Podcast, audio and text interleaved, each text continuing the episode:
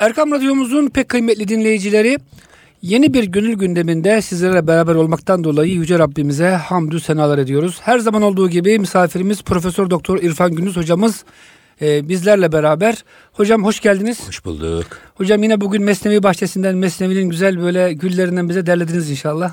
İnşallah, inşallah. Ee, geçen hafta hocam e, şey yapmıştık herhalde. E, bu Tevekkül, rıza, tevekkül, sabır. Rıza Onlar üstünde durmuştuk. Sabır üçlüsünü şey İbnül Vakt ve Ebul Vakt kavramı. Eyvallah hocam. Hocam buyurun. E, Esasında Hazreti Pir'in baştan beri anlattığı o meşhur cariye kıssası var ya. Hep onunla alakalı gidiyoruz. O kıssayla ilgili 148. beytte Hazreti Bir ne diyor? Ve enderan şehr ez karabet ki istet. Hişi ve peyvesteki baçi istet. Bu Şimdi cariyeye soru soruyor o gelen tabibi hazık gönül hekimi. Derdini e, evet. anlamak için. Padişahine çıkarıyor baş başa kalıyorlar cariyeyle evet. ona soruyor. Nedir o? Senin bu şehirde yakınlığın kimedir? Akrabalığın ve bağlılığın kimedir, neyedir? Bunlar bir anlat diyor cariye. Niye? Hocam burada yani fiziki bir hastalığı sosyolojik ve psikolojik şeylerle background'uyla ele almaya çalışıyor sanki. Amenna. Burada bir yakınlığın kimedir diye sorduğunda Peygamber Efendimiz ne buyuruyor? El mer'u me'amen ehabbe. Ehabbe. Kişi sevdiğiyle beraberdir. Evet. Yuhşerul mer'u me'amen ehabbe. Esas o çevresini tanımak istiyor bunun ilgi ve alakasını tanımak istiyor. Ki ona göre hastalığı Dolayısıyla taşıyasın. bugün de eğer kim olduğunu öğrenmek istiyorsan söyle dostunu. Ben de sana söyleyeyim kim olduğunu diye bir atasözümüz var. Eyvallah. Dolayısıyla burada cariyenin çevresini, cariyenin o çevreyle olan ilişkisini tanımak ki cariyede ortaya çıkan hastalığın acaba sebepleri arasında bu alakalardan birisi etkili midir, değil midir? Çevre faktörü. Tabii dolayısıyla Yine bulunduğun o şehirde, tabi orası Semerkant. Evet. Semerkant'taki akrabaların kimlerdir? Aşiretin kimdir? Ailen kimdir? Kimli misin? Kimsesiz misin? Yalnız mısın? Kalabalık bir aileye mi mensupsun? Bunlar esas insan tanıma sanatı hayatın her kademesinde çok önemli. Bizim Kayseri'de çok güzel bir söz var. Sinek pekmezciyi gözünden tanımış derler. İnsan tanıma sanatı evvelce bizim medreselerimizde okutulan bir ilimdi. Kıyafetname denir bunun adına.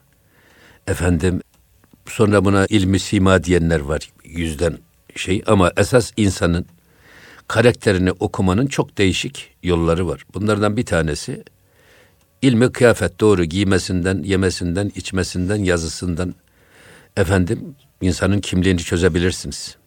İkincisi, Hocam bugün bazı modern ilimler var yani bu işte el yazısına bakıp. Karakteroloji. Evet. Tabii tabii. Ama bizim tasavvuf maşallah hocam bu konularda da çok derinlemesine gitmiş. Tabii. Çünkü yani. Müridin siz e, yapısını bileceksiniz ki ona göre ona vazife ha, vereceksiniz. Ha. Şey efendiler ister Şimdi burada da burada bu, olmuş. bu tabii bir hazık esas bu cariyeye ilaç verecek. Evet. Vereceğin ilacın çeşidi, dozu, efendim ne zaman, nerede verileceği, nasıl verileceği. Bunlar tedavide çok önemli inceliklerdir. Bu incelikleri esas bunun yolunu, usulünü bulmak için bu tabi bir hazık böyle sorular soruyor. Şimdi bizim bizim için burada buradan ders alacağımız konu nedir? Biz de çevremize çok dikkat etmemiz lazım. Dost diye bildiğimiz insanları seçerken dikkatli olmamız lazım. Düşman diye bildiğimiz insanları da seçerken dikkatli olmamız lazım. Yani ilgi ve alakalarımızı böyle seçici olmamız lazım. Böyle herkes dost edinilmez. Herkes düşman da edinilmez. Dolayısıyla bizim yakın alaka göstereceğimiz, yakınlaşacağımız insanlar kimler olmalıdır? Bunu bizim seçici olmamız lazım ve tercihimizi sağlam ve güvenilir insanlardan yana kullanmamız lazım. Arkadaşlık önemli. Hani İmam-ı Gazali İhya'da ne buyuruyor? Sadece hastalıklar ve mikroplar bulaşıcı değildir. Biz mesela veremli insanın giydiği elbiseyi giymeyiz. Ayakkabısını da giymeyiz. Yediği tabaktan yemek de yemeyiz. Neden? Bize de o hastalık bulaşır. Bulaşmasın diye. Bunda ne kadar biz titiz davranıyorsak esasında haller ve huylar da bulaşıcıdır. O yüzden Cenab-ı Hak kitabı aziminde ne buyuruyor? Ey iman edenler Allah'tan korkun ve sadıklarla beraber olun. Doğru dürüst insanlarla beraber olun. Aksi halde eğri insanlarla beraber olursanız siz de bu spagetti gibi solucan gibi eğri bir olursunuz. Eyvallah. Dost doğru olmak istiyorsanız doğru insanlarla beraber olun. Çünkü körlerle yatan şaşı kalkar. Şaşı kalkar. Burada da esasında işte bu ilişki ağları çok önemli. E, dolayısıyla bir insanın kişiliğinin oluşmasında hele yetişme çağında, gençlerin yetişme çağında e, kendilerini özendikleri, idol olarak benimsedikleri, taklit ettikleri modeller çok önemli. Hocam bu modellerin de çoğu maalesef bugün işte değil mi televizyonlarda, filmlerde hep böyle yanlış insanlar model diye e, gençlerimize sunuluyor. İşte onlar da bu yanlış modellerin peşinden maalesef İşte zaten e, geçenlerde bir hoca efendi rabıtayı şirk ile itham etmiş. Televizyonda. Ben de dedim ki yani onun da aklı yetseydi bu konuya bunun kilosu beş paraya düşerdi. Esas rabıta dediğimiz hadise insanların örnek olarak aldığı hedeflerin, kişilerin, kişiliklerin sağlam ve mükemmel olmasına yönlendirme demektir rabıta. Kamil insanlarla arada bir kalbi rabıta koymak, sevgi bağı oluşturmak ve o insanın kendisini sözünde, özünde, davranışlarında o kamil insana göre hareket etmesini temin etmek. Bunun pedagojideki adı identifikasyondur. Örnekleme suretiyle yapılan eğitimdir. Bir adama siz saatlerce konferans verseniz belki anlamakta güçlük çekebilir ama işte şu adam gibi ol dediğin zaman işin en kestirme, en kısa yol eğitim metodu budur. Şimdi siz burada vasıtayla gayeyi karıştırırsanız, şimdi Hazreti Peygamber hepimiz için üsve değil mi? Üsve model. Eyvallah. Niye Müslümanlar herkes kendi evinde bir hilleyi, saadet asıyor? Hilleler niye ortaya çıkmış? Geliyorlar Hazreti Abbas'a ve Hazreti Ali'ye iki kişi var. Hazreti Peygamber'i çok iyi vasfeden. Ya Abbas sen iyi bir vassaf-ı nebisin. Peygamber Efendimiz'i en iyi tavsif eden sensin. Onun bize e, bu evsafını şöyle bir anlat da. Onun huzurunda olmayıp da gıyabında olduğumuz zamanlar sizin o çizdiğiniz profile göre Peygamber Efendimiz'i hayal edelim ve onunla öyle beraber olalım. Rabıta budur esasında. Freud bile diyor bak bizim bu hoca efendinin aklının yetmediği konuyu Freud bile ne diyor? İnsanda üç türlü benlik var. Bir, id ego, iç benlik. Bir Allah bilir bir de biz biliriz. Karnımızda kırk tane tilki dolaşır ama hiçbirisinin kuyruğu birbirine değmez. İd ego dediğimiz bu. Nefse emmare var ya. Evet. O. İkincisi ego. Ego dediğimiz ne? Görünen benliğimiz. Toplumda insanlar kendisini e, çevrenin beğenebileceği tavır ve eda sergileyerek dolaşır. İçindeki benliğiyle dolaşmaz. Maskeli benlik diye. Maskeli benlik Maskeli tabii. Benlik. Rol benlik. Evet. Ego dediğimiz o. Rol benlik. Dolayısıyla bu rol benlikte biz hep bizi beğensinler diye, desinler diye, nasıl da güzel adamdır desinler diye özel rol yaparız. Ama bir üçüncü benlik daha var. O da süper ego. Her yedin gönlünde bir aslan yatar. Olmak istediğiniz, ulaşmak ha, istediğiniz şahsiyet. Olmak istediğiniz hedefi belirleyen ego da süper ego. Burada siz işte o süper ego noktasına kamil ve mükemmel modelleri korsanız idol olarak yetişen insanlar onları örnek alırsa o insanlar mükemmel insan olur. Ama siz bugün televizyonların baş aktörleri ve baş aktrisleri, dizilerin baş aktörleri ve aktrisleri, hele bir de bunların toplumdaki çarpık hayat anlayışlarının özendirici bir üslub ile takdimi bugün neslimizi hangi noktaya getirdi? Herkes bunu düşünmesi lazım. Maalesef hocam. O yüzden buradaki rabıtayı bir eğitim metodu olarak değerlendiriyoruz biz. Yoksa ne peygambere tapma ne mürşide tapma böyle bir şeyden Allah korusun böyle bir şey yok. Tapma ibadet ayrı bir şey. Ama onu örnek alıp onun gibi olmaya çalışmak başka bir şey. İşte men teşebbehe bi kavmin fehuve minhum. Kim kendisini bir kavme zorla teşebbüh nedir? Tefaul babı zorla kendisini on, o tarafa benzetmeye çalışıyor. Onun gibi olmaya çalışıyor. Böyle adam onlardan sayılır. Hocam hakikaten bugün bakın Türk toplumuna bazı kesimler zorla batılara benzemeye çalışıyorlar. Geçen bir kardeşimiz anlattı yani e, böyle mütesettir bir hanımefendi bir yanlış çevrede ev tutmuşlar. Onu gören bir başka bir hanım hanım diyor ki bu sene yazı nerede geçirdiniz? İlk sorusu bu yani. Hani onu aşağılamak için belki hani Bodrum'a falan filan sağa sola gidebildiniz mi diye. Böyle hocam kendi yani batıda böyle bir şey yoktur. Yani insanlar belki batılı hayat tarzı batıda vardır ama kimse İslam yaşayanı e, aşağılamaz. Yani sakallıyı ne bileyim işte efendim başörtülüyü Müslüman aşağılamaz yani batı kültür standartlarında. Aslında o o esasında bir ezikliğin ifadesidir. Eyvallah hocam. İşte dediğiniz gibi zorla kendini benzetme. Şimdi hastalığı. adam yemek yiyor Mesela e, adam e, çatalı soleliyle yiyor. Sırf inadına sünnete muhalif olsun diye. Batı onu bilmeden yiyor. Batı kendi kültürüm de yiyor belki. Evet. Ha, Ama bizimkiler öyle değil. Kasten. E, kasten. O yüzden yani bir adam giyimiyle, kuşamıyla, attığı adımla, söylediği sözle, aile hayatıyla eğer kendisini kime benzetmeye çalışıyorsa o onlardan sayılır. İşte onların rol modeli batı tipi insanlar. Bir zaman Mustafa Üstündağ vardı öldü Milli Eğitim Bakanı. O zamanlar bizim e, Osmanlı padişahlarının okullarda resmi vardı. Onların hepsini kaldırttırdı. Bunlara benzerler diye. Onların yerine Namık Kemal, Ziya Gökalp, işte Mithat Paşa onların resimlerini astırdılar. İttihat ve Terakkiyecileri. O okullardaki daha yetişme çağındaki gençler onları rol model olarak alır da kendilerini padişahlara benzetmeye çalışırlar ve Osmanlıcılık dirilir diyerek kaldırdılar. Ve dahi İslamcılık yani. Ya, dolayısıyla bana göre bu beyit çok önemli bizim için. Hayatımızı yönlendirmede çok önemli bir noktaya işaret ediyor. Eyvallah hocam. O yüzden hani Efendimiz Aleyhisselatü Vesselam sizden önceki kavimlerde, peygamberler döneminde bir adam 99 kişi öldürmüş. Ya. Tevbe kapısını arıyor, gidiyor, gidiyor. Nihayet bir Hristiyan rahibi gösteriyorlar. Rahibe diyor ki ben 99 kişi öldürdüm. Tevbem kabul edilir mi edilmez mi? Edilmez diyor. Onu da öldürüyor. Etti yüz. Nasıl diyor gaybet şey Ondan şey sonra gidiyor bu sefer Hanif dinine mensup. Hazreti İbrahim Aleyhisselam'a mensup bir alime götürüyorlar. Alim çok tatlı bir şekilde. Bak bugünkü hocalar da bundan ders almalı. Diyor ki tövbe etmek kuldan, edip etmeme yetkisi Allah'tandır. Biz yapılan tövbenin kabul ya da reddedildiğini bilecek yetkiye sahip değiliz. Şimdi bizim hocalar hep bu yetkilerin hepsi onlar da hocalar. Etmeyiz edilmez. İstediklerini cennete koyuyorlar, istemediklerini cehenneme koyuyorlar. Böyle bir yetkileri var. Maalesef. O beddua okuyanlar falan var ya hani öyle söylüyorlar. Yani evet. Şimdi yalnız diyor senin bulunduğun çevre diyor sen tevbeni et.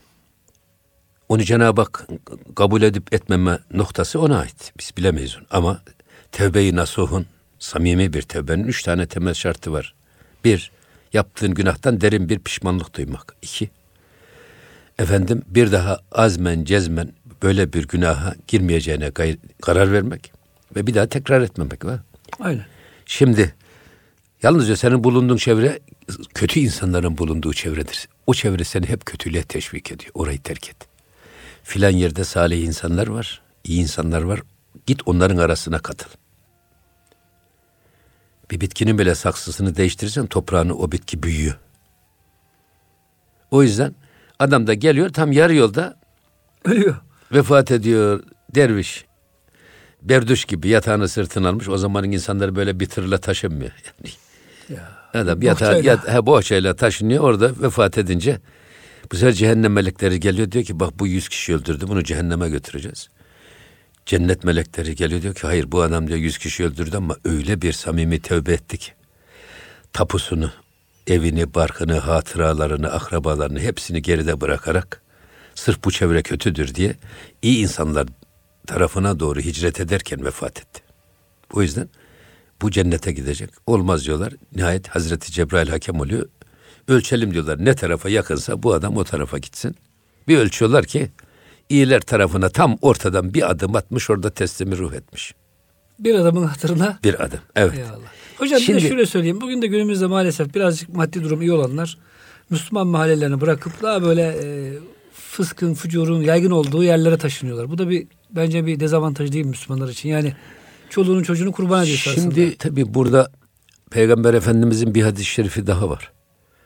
Gurur ve kibir deve güdende, vakar ve tevazu koyun güdende bulunur. Aslında bu hadis-i şerif El meslek seçerken de mi acaba dikkatli olacağız? tabi her şeyde. Bu fizyopsikoloji ya da psikofizyoloji dediğimiz bugün tecrübi psikolojide. Fizyopsikoloji nedir? Çevre şartları insanda belli duygu ve Davranış düşünceleri doğurur. Psikoloji, fizyopsikoloji, çıkarır. çevre insanı yanlış ya da doğru düşünmeye sevk eder. Fizyopsikoloji dediğimiz bu. İkincisi de psikofizyoloji. Bazen de bizim iç dünyamız, ruh burkundularımız bizim davranışlarımıza tesir eder. Bunu gösteriyor. Niye deve güden gururlu olur? Yüksek hayvana biniyor çünkü. Ya devenin tepesinden dünyaya baktı mı dünyayı iki buçuk metre yukarıdan görüyorsun. Herkes önce fizik olarak küçük görüyorsun, görüyorsun. Sonra lan ben ne büyük adammışım diyorsun. Böyle bir havaya giriyor. Deve güden adam deve süt içer, deve etiyle beslenir. Devenin genetik bazı özellikleri, DNA'sındaki bazı vasıflar da gelir. Adamın ruhunu Besin etkiler. yoluyla insanın bedenine psikolojisini etkiler. Sonra deveye bakacak, deveyi güdecek adamın kafası yukarıda olması lazım. Ki Göresin. Tabii. Oklava yutmuş gibi böyle adam gururlu oluyor işte. Ama koyun güden adam da onda da vakar ve tevazu bulunur. Nedir o? Koyun zaten diz kapağın altında bir hayvan. Onu güdecek adamın yanağı yerde olması lazım. Başı yerde olması lazım Evet. bir. Öyle mi? Nazar bırak adam olmasın. Ondan sonra bu deve koyun sütü içecek, koyun eti yiyecek. Koyunun o yumuşak başlılığı, Uysallığı. uysallığı gelecek. O gıda vasıtasıyla insana geçecek. Onda da ne gelişiyor? Vakar ve tevazu gelişiyor koyun çobanlarında. Koyunlarla hemhal olan koyunlaşıyor.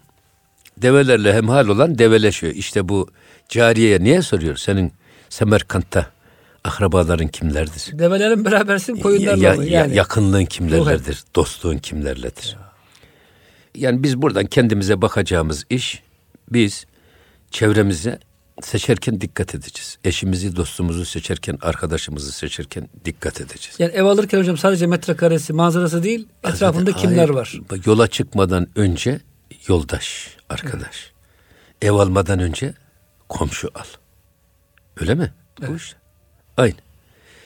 O yüzden burada da e, o cariye açıklıkla anlatsın ki oradan bu Şeyh Efendi tabii bir hazık esas e, cariyeyi rahatsız eden şey nedir? Onu çözmeye çalışıyor ve sonra da bütün bu soruları sorarken bak dest ber nabzeş nihadü yek bi yek. Her soruyu sorduğunda da elini hiç şey yapmıyor. Nabzını e, parmağını koyuyor, nabzını takip ediyor. Ya bak dest e, ber nabzeş nihadü yek bi yek. Baz mi pörsidez cevri felek. Ve ondan da o çevresinin kendisine yaptığı eza ve cefa zulümü de soruyor. Sana bu cevayı layık gören, bu cezayı layık gören, bu cefayı yapan kim filan diye. Ama onun verdiği cevaplar karşısındaki tavrını da nabzından takip ediyor. Ne kadar e, etkilenmiş o kötü davranışlardan Evet. veya iyiliklerden. Onu anlatıyor. Ve sonra bu nabzı takip etmek meselesi önemli. Mesela bu Jung psikolojisi, çağrışım psikolojisi. Bu çağrışım psikolojisi esasında bizim kültürümüzden alınma. Jung'un daha ömrü ne kadar olmuş? Yüz- 180 sene falan tabii, öleli. tabii. Mevlana ilk 1274. Ama tabii tabii bizim Hazreti Mevlana daha da ondan da öncesi var belki bunların. Var da yani hocam. He, ta 7-8 İbn Sina'da var. tabii, İbn. Sina'da var tabii. Ama hocam en güzel geliştiren Mevlana olmuş. Bu hikaye Evet. hakikaten e, iyi okunursa hocam psikologlara çok güzel yol gösterebilir. Tam bir psikanaliz e, formatında hatta çok daha ilerisinde. Mesela hocam bu dediğiniz ilk önceki beyitte bir hasta mahremiyeti var. Herkesi çıkarıyor ki Evet. hasta rahat hastalığını Rahat söylesin. konuşsun. Şimdi Evet. hocam geçen ben bir yerde bulunmuştum. Bu Suriyeli kardeşlerimiz biliyorsun Türkiye'de çok fazla sayıda geldiler. E, onlar bizim misafirlerimiz. Zaman zaman doktora gidiyor mesela. Diyelim ki gelinen kayınvalidesi. Kadıncağızın bir özel hastalığı var. Hani bir tercüman mütercim. Öyle yerlerde elden geldikçe hasta hanım veya bey ne kadar direkt söyleyebilirse hastalığın doktora o kadar tedavi yoksa Tabii. söyleyemiyor. Tabii açık açık söylemek lazım. Hiçbir şey saklamamak lazım ki. eyvallah. Evet. Eyvallah. Şimdi bu bu soruları sorarken arkadaşın kim, dostun kim, sevdiğin kim, sevgilin kim neyse bunları sorduğu soruya cevap alırken nabzını takip ediyor. İşte Jung dediğimiz bu. Jung'un çağrışım psikolojisinde yalan makinesinin icadının sebebi de burada.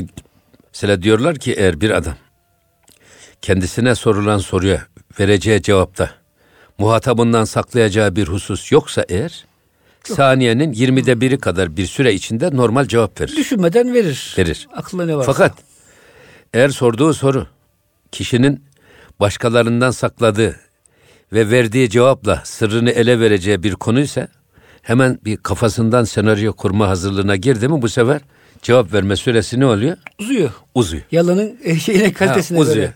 O yüzden buradan hareketle esas onun şuur altında rahatsız eden noktayı o cevap süresinden çözüyor.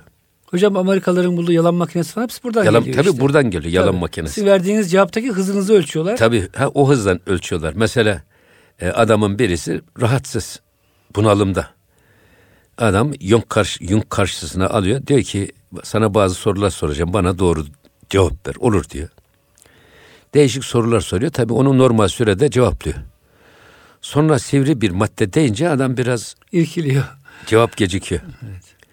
Sivri bir bıçak deyince daha çok uzuyor. Bir de diyor ucundan böyle kan damlayan kanlı bir bıçak deyince daha çok uzuyor. Diyor ki bak seni şuur altında rahatsız eden şey esasında böyle sivri bir bıçakla bir adamı ya öldürmüşsün ya yaralamışsın. Ama bunu kendin de dahil herkesten gizlemeye çalıştığın için bu olay seni şuur altında rahatsız ediyor diyor. İşte bu şey bu işte çağrışım dediğimiz. Eyvallah. Aynı bu yalan makinesi de buradan çıkmış. Nabzı takip ediyor ki işte cariye soruyor. Orada berber diyor, marangoz diyor, efendim yapı ustası diyor, gemici diyor filan hiçbir ş- ş- Ama kuyumcu anormal- deyince nabız kuyumcu artıyor. deyince bakıyor ki hem rengi değişiyor sadece nabzını takip etmiyor. Rengine Tabii. de takip ediyor. Tabii. Hemen yüzüne kan geliyor, nabzı yükseliyor. Anlıyor ki ha problem demek ki Semerkant'taki bu sarrafla alakalı bir sıkıntı. Bu sefer soru ve cevabı neye odaklaştırıyor? Bu sefer o sarraf kim? Semerkant'ın hangi semtinde? Adı ne? Onları deşifre Bu ediyor. sefer orayı e, enine boyuna oraya girdiği zaman bakıyorsun sarrafın bütün kimliği ortaya çıkıyor. Hocam ben de geçen Gazali'de okumuştum. İnsan diyor kızdığı zaman değişik renklere girer. Mesela diyor korkarsa yani birisine intikam alacaksınız ama almaya gücünüz yok. Yüzünüz beyarlaşır diyorsun. Veya diyor e, intikam alma almama durumunda eşitseniz yani bir adamı kavga edeceksiniz şimdi. Belki döverim belki dövülürüm. Birincisi hocam kesin dövüleceksiniz. Yüzünüz beyazlaşır diyor. Kan şey kaçar diyor hocam. İlginç böyle e, psikolojik Evet. e, tarifler de yapıyor. Eğer diyor eşitsem vurarırsınız. Yok hocam dövme imkanınız var. Alta çekseniz rakibinizi yüzünüz kızarır. Kan beyninize yüzünüze dolar diyor. Bunun gibi hocam bizim eserlerimizde Gazali'de, Marifetname'de, İbrahim Hakkı Erzurumi'de, Mesnevi'de hocam çok derin tahliller var. Ben diyorum ki yani Ya- psikologların ya- biraz bizim bunları okuması gerekiyor ya diyorum hocam. Süleymancığım bırak okumasını. Geçmişine, tarihine, ecdadına düşman bir anlayışla yaklaşan bir mantıkla nereye kadar gidersin? Adam Yunan felsefesinin ta enine boyuna her şeysini biliyor. Ama geldi mi bizim kendi kültürümüze, milli ve manevi değerlerimize geldi mi adam zır cahil. Mesnevi'yi bilmiyor. Hatta okumamış. düşman. Önyargılı bir şekilde düşman. Kişi bilmediğinin düşmanı. Bilseler düşman olmazlar da. Öyle hocam. O yüzden biz batıya karşı bir aşağılık kompleksi içerisinde olduğumuz için onları hep yüceltiyoruz. Kendi geçmişimizi de hep aşağılay, Hocam aş- Mevlana söyleyince bir şey olmuyor. Batılı söyleyince aa büyük bir Tabii, icat bulmuş evet, gibi oluyor. Evet. Buyurun hocam. Yine devamında Hazreti Pir diyor ki çun kesira har der paye şıkılet. Paye hudra berser zanu nihat. Çok önemli bir şey bu da. Evet. Şimdi diyor ki bakın her bir, kimsenin ayağına bir diken battı mı ne yapar? O diken ayağını önüne alır, diken batan yeri eline de bir iğne ne yapacak? Ya. Payı hudra berser zanu nihat. Onu diz- dizinin üstüne kor Yavaş yavaş ve onu iğneyi. ondan sonra orayı tükrükler hatta. Ya yalar Efendim, belki. Heh, Evet. O dikeni çıkarmaya çalışır ama çoğu zaman da insan çıkaramaz. O dikeni de kaçırır içine. Ya daha da içine gider değil mi hocam? Evet. Ha şimdi buradan ne diyor? Adam kaçırır. Har der başet çünin düşvar yap. Bak ayağa batan ufacık bir dikeni çıkarmak bu kadar zor ve güç olursa eğer. Ya. Har derdil çun bud vadeh cevap. Ya gönül dikenleri. Gönle batan O dikenler. gönül, gönüle batan dikenleri çıkarmak ne kadar zor.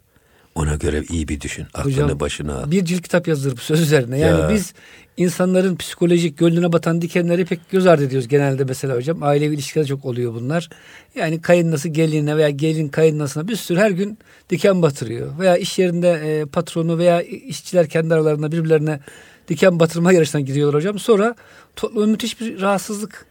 E hastalık. tabi burada Hazreti Pir'in esas söylediği şey bakın diyor bir insanın kendi dış bedenine batan dikeni çıkarmak bile bu kadar zor ve güç ise.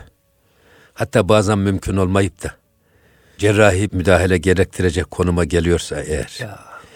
bizi içten vuran nefsin dikenleri bak bizi içimizden vuruyor. Nefs emmare, heva ve heves. Gönlümüze batan diken bir tane iki tane değil. Çok fazla. Ne dikenler var. Ya. O dikenleri temizlemek ne kadar güç? Onu buradan kıyas eyleyin diye. Hocam bir de şu dikenci hikayesini anlatalım Mesnevi'de geçen. Evet. Adamın birisi evinin etrafına diken ekmiş. Dikenler her gün geç- geçen gün büyüyor falan. Gelen geçen işte insanları rahatsız ediyor. Elini ayağına batıyor. Hayvan sürülerini rahatsız ediyor falan. Diyor ki o şehrin valisi Ya hemşerim diyor bu dikenleri sök. Bak bunlar diyor bizi rahatsız ediyor. Diyor ki adamcağız ya bir zaman yaparım. Şimdi vaktim yok. İleride yaparım. ileride yaparım. Diyor ki Hazreti Mevlana. Adam diyor yaşlanıyor. Güçten kuvvetten düşüyor. Dikenler daha çok kök salıyor. Daha çok güçleniyor. Şimdi hocam biz de çoğu zaman kendimizdeki e, bu hastalıkları, insanlara batırdığımız dikenleri veya gönlümüze batan dikenleri e, çıkarmada çok maalesef tembellik gösteriyoruz. Yani ufacık bir fiziki hastalığımız olsa, şekerimiz, tansiyonumuz hemen en iyi doktora koşuyoruz. Ama kalbimizdeki kibirdi, efendim pintilikti, ne bileyim hocam ucuptu. Nice kötü hasletler var. İmam Gazali hocam bunları diyor e, te, tedavi etmek farz ayındır diyor. Eğer bir insanda böyle Allah'ın yasakladığı duygular varsa. Bunları Amin diyor tamir etmek, efendim tedavi etmek farz ayındır diyor ama maalesef hocam bu konuda sanki biraz tembellik gösteriyoruz. Süleyman'cığım tabii bu işten vurduğu için farkında olmuyoruz. Biz hep dış düşmana karşı kart vaziyetindeyiz. Ayarlanmışız evet. Kendimizi savunma konumuna getiriyoruz ama en büyük tehlike işte işten gelen düşman. Peygamber Efendimizin o Bedir gazvesinden döndüğünde işte şimdi küçük cihattan büyük cihada döndük. Niye büyük cihat? İnsanın kendi içiyle mücadelesi. Bizi esasında o büyük cihat diye gördüğümüz savaşa da teşvik eden, bizi oraya yönlendiren şey de içimizden gelen bir duygu da ondan. İçi tamir etmeden dışı tamir etmek mümkün olmaz. Ya. O yüzden Efendimiz diyor ki bak işe gönlünüzden başlayın. Kendinizden başlayın. Hacı hocam bu hani alimler helak olduğu şeylerle alakalı bir hadise var ya. Evet. Ya namazda gönlü olmayanın ezanda kulağı olmaz. Yani cihatta gönlü olmayanın cihat meydanında ne iş olur? Adamın gönlü yok ki. Aynen öyle. Aynen o yüzden bu iş zaten seyri sülük dediğimiz hadise bizim içimizde başlayıp içimizde biten bir iş. İşte içimizdeki bu dikenleri temizleme ilmi tasavvuf. Cenab-ı Hak Kur'an-ı Kerim'de tezkiye demiyor mu? Nedir o tezkiye? Ya, temizlemek, Kendi içimizdeki arındırmak. o dikenleri temizlemek, gülü ortaya çıkarmak. Ya.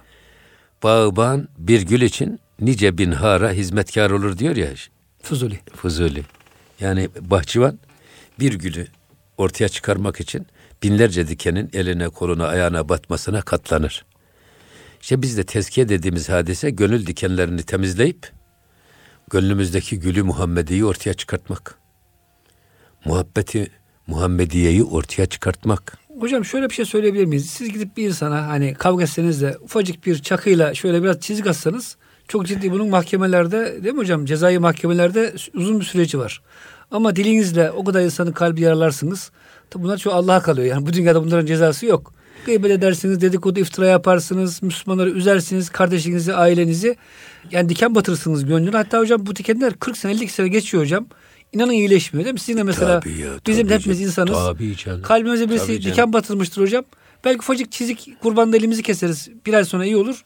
Ama bir, bir ufak bir söz 40 sene unutulmuyor hocam maalesef. Hatta hocam Mevlana buyuruyor ki eğer bir insan diyor kırdınsa hocam 40 sene ondan emin olma diyor.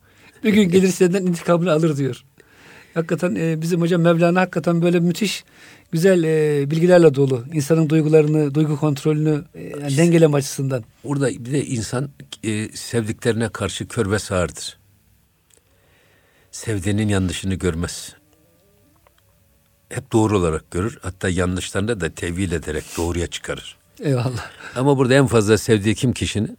Nefsi. Kendisi. Dolayısıyla kendisinin hiç yanlışını görmez. Her yanlışında bir kulp bulur. Kulp bulur, fetvada bulur, kendi kendine fetvada verir.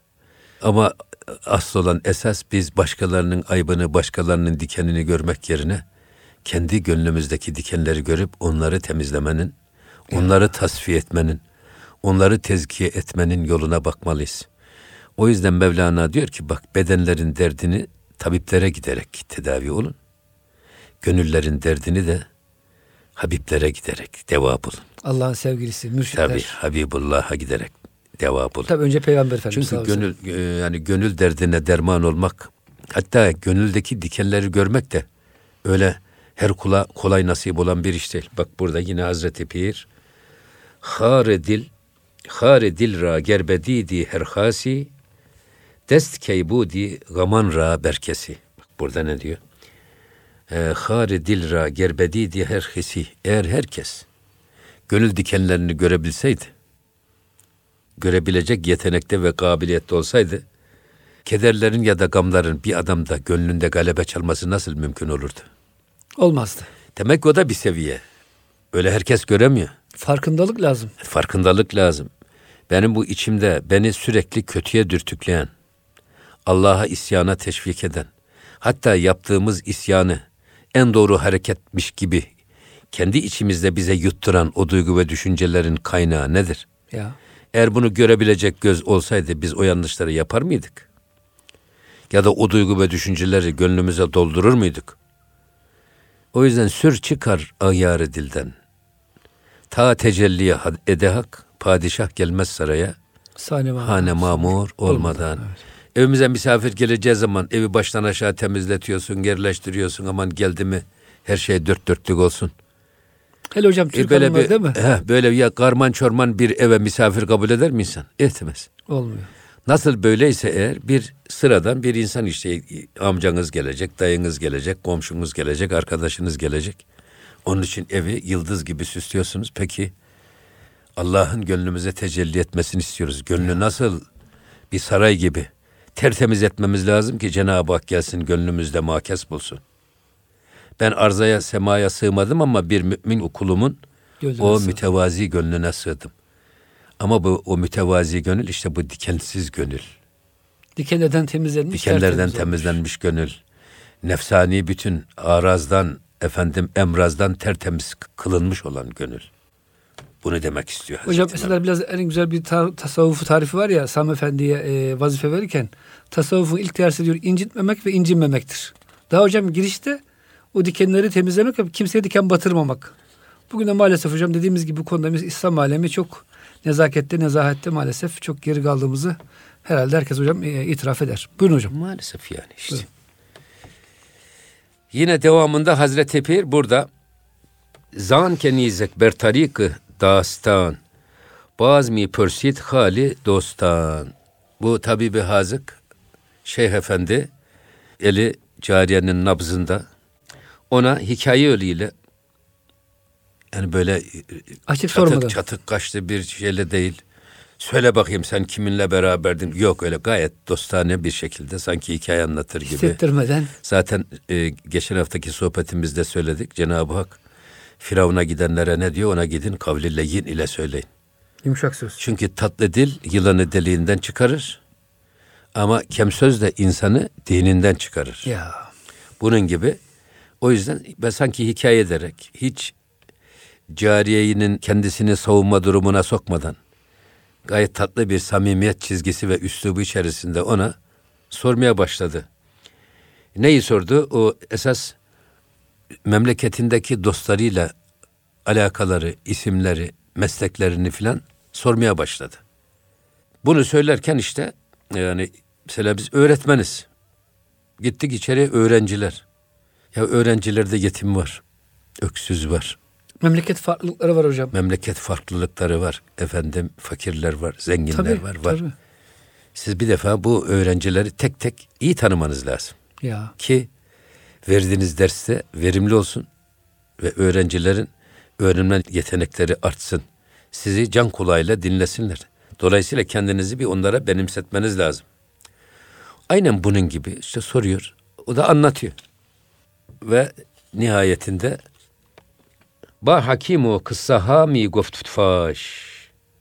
Ez makamu haceganu şehir taş.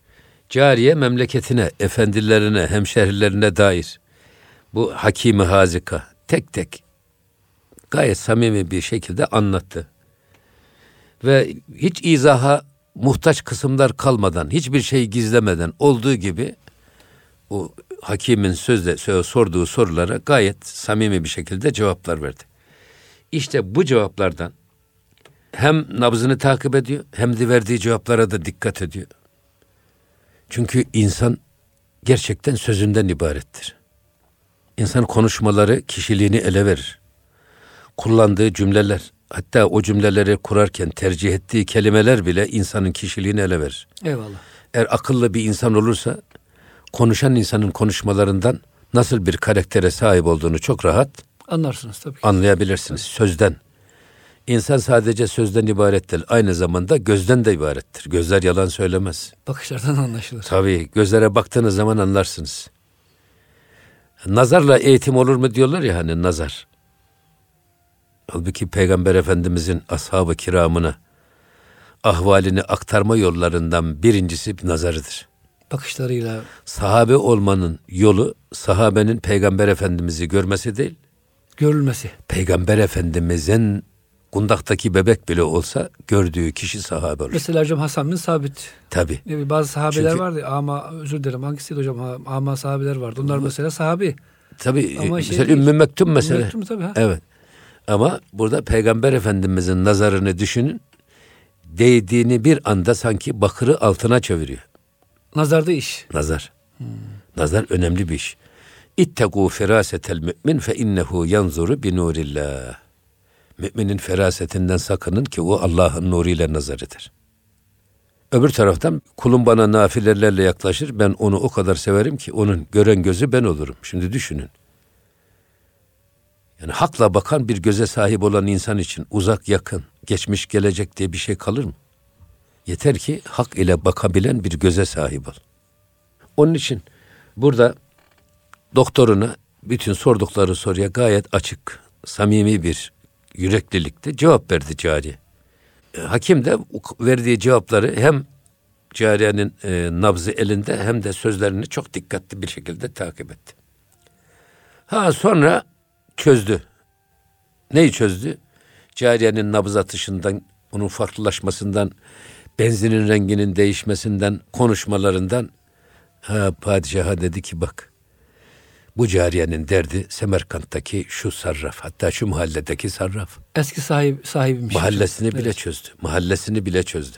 Katafar mahallesi öyle bir şey geçiyor. He, o zaman e, evet. neden çözdü? Şey, cariyenin şeylerinden, cevaplarından çözdü. Esasında burada bir şey de aklıma geliyor benim. Ya Şimdi kaderi bile inkar eden insanlar var ya kader. Evet. Kaderi inkar ediyor. Yok kader bir şey diye. Şimdi burada zannediyorum bu konuda birkaç defa temas ettik ama bunun da Olsun bana hocam. göre izahında fayda var. Yani esas işte kader bu yaratılan insanı Cenab-ı Hak yaratan kendisi. Onun doğduğu andan öleceği ana kadar. Onun hangi gün, hangi saat, hangi saniyede ne yapacağını Cenab-ı Hak biliyor ve yazıyor. Hatta görüyor hocam. Peki Şimdi kader dediğimiz bu. Fakat burada insanın kaçırdığı bir nokta var. Biz Allah yazdığı için yapma sorumluluğumuz ve zorunluluğumuz yok. Tercih bize ait. Aklı Allah bize vermiş. Allah imanın yolunu da göstermiş Kur'an-ı Kerim'de, küfrün yolunu da göstermiş. Küfre gidenlerin cezalarını anlatmış, imana gidenlerin mükafatlarını anlatmış. Biz de orta yoldayız. Neyle tercih yapacağız? Aklımızla iyiler tarafına gideceğiz. Yolda tra- e, trafik levhalarına, işaretlerine uyan insan gibi. Eyvallah. Yok yanlış tercih yaparsanız siz küfür tarafına gittiniz. Neticesi size ait. İyi tarafına da giderseniz onun neticesi de size ait. Burada tercih hakkı bizim elimizde. Buna bir misal verdiydik biz. Astronomlar şimdi bir sene öncesinden diyorlar ki filan gün, filan saat, filan saniyede işte güneş tutulacak. Ay tutulacak hepsi. Astronomlar bunu takvimlerde yazdığı için mi ay tutuluyor ya da güneş tutuluyor? Yoksa bunlar ayın ve güneşin o e, astronomik hesaplarla ne zaman ne kadar süreyle tutulacağını bildikleri için mi yazıyorlar? Tutulacağını bildikleri için yazıyorlar. Cenab-ı Hak da kulunun ömrü içerisinde ne zaman neyi yapacağını biliyor ve yazıyor. Buna kader diyoruz biz. Bu Allah'ın ilmi ezelisini, ilmi kudretinin yüceliğini gösterir. Şimdi bunu inkar eden hocalar var da esasında o hocalar hatta biz kader yapmıyor muyuz? Bir adamla ilk defa karşılaştığımız adamı şöyle bir tipine baştan aşağı inceliyoruz. Sonra diyoruz ki lan bu adam iyi bir adama benziyor. Ona göre bu davranıyoruz. kadercilik esasında. Ona göre davranıyoruz. Tabii. Veya bakıyoruz bir adamın tipinden, saçından, yürüyüşünden gıcık alıyoruz. Gözüm tutmadı diyoruz. O gözüm tutmadı diyoruz. Ondan da uzak durmaya çalışıyoruz. Bu bir kader değil mi? Eyvallah. Bu biz bu da bizim takdirimiz. Tabii.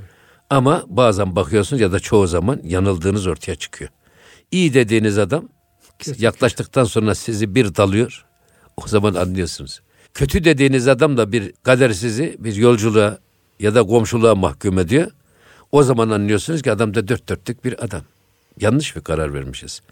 Ama Cenab-ı Hakk'ın takdirinde en ufak bir hata olmaz. Eyvallah hocam.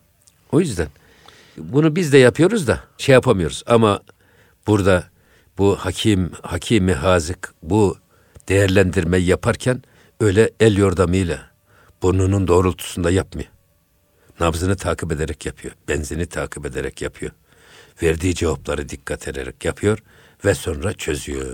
Hocam bu çağlara e, Batılılar orta çağ, karanlık çağ falan diyorlar Evet. maalesef. Yani Evet. düşünebiliyor musunuz? Bak hocam tıp bir tedaviden, psikolojik bir terapiden bile ne kadar ince, detaylı şu birkaç beyitten neler öğrendik hocam. Evet. Bütün bir mesneviyi düşünürseniz Evet. ne kadar çok bilgi saklı. Hocam şimdi sözümüzü balla keseceğim. Bize ayrılan vaktin sonuna geldik. Biraz arkası yarın gibi olacak. Evet. E, dinleyicilerimiz biraz merak etsinler. Habibi Hazık belli bir noktaya geldi hocam. Bakalım Evet, terapisi bu- nasıl bu- olacak? Bu, bu çok önemli tabii. Özel, önemli bir şey evet. Tekrar hocam önümüzdeki hafta inşallah, İnşallah. gönül gündemi devam ederiz. İnşallah. Muhterem dinleyicilerimiz bize verilen sürenin sonuna geldik. Önümüzdeki hafta aynı hikayenin devamını anlatmak üzere şimdiden sizi heyecanlandırıyoruz. Hoşçakalın efendim. Teşekkür ederiz.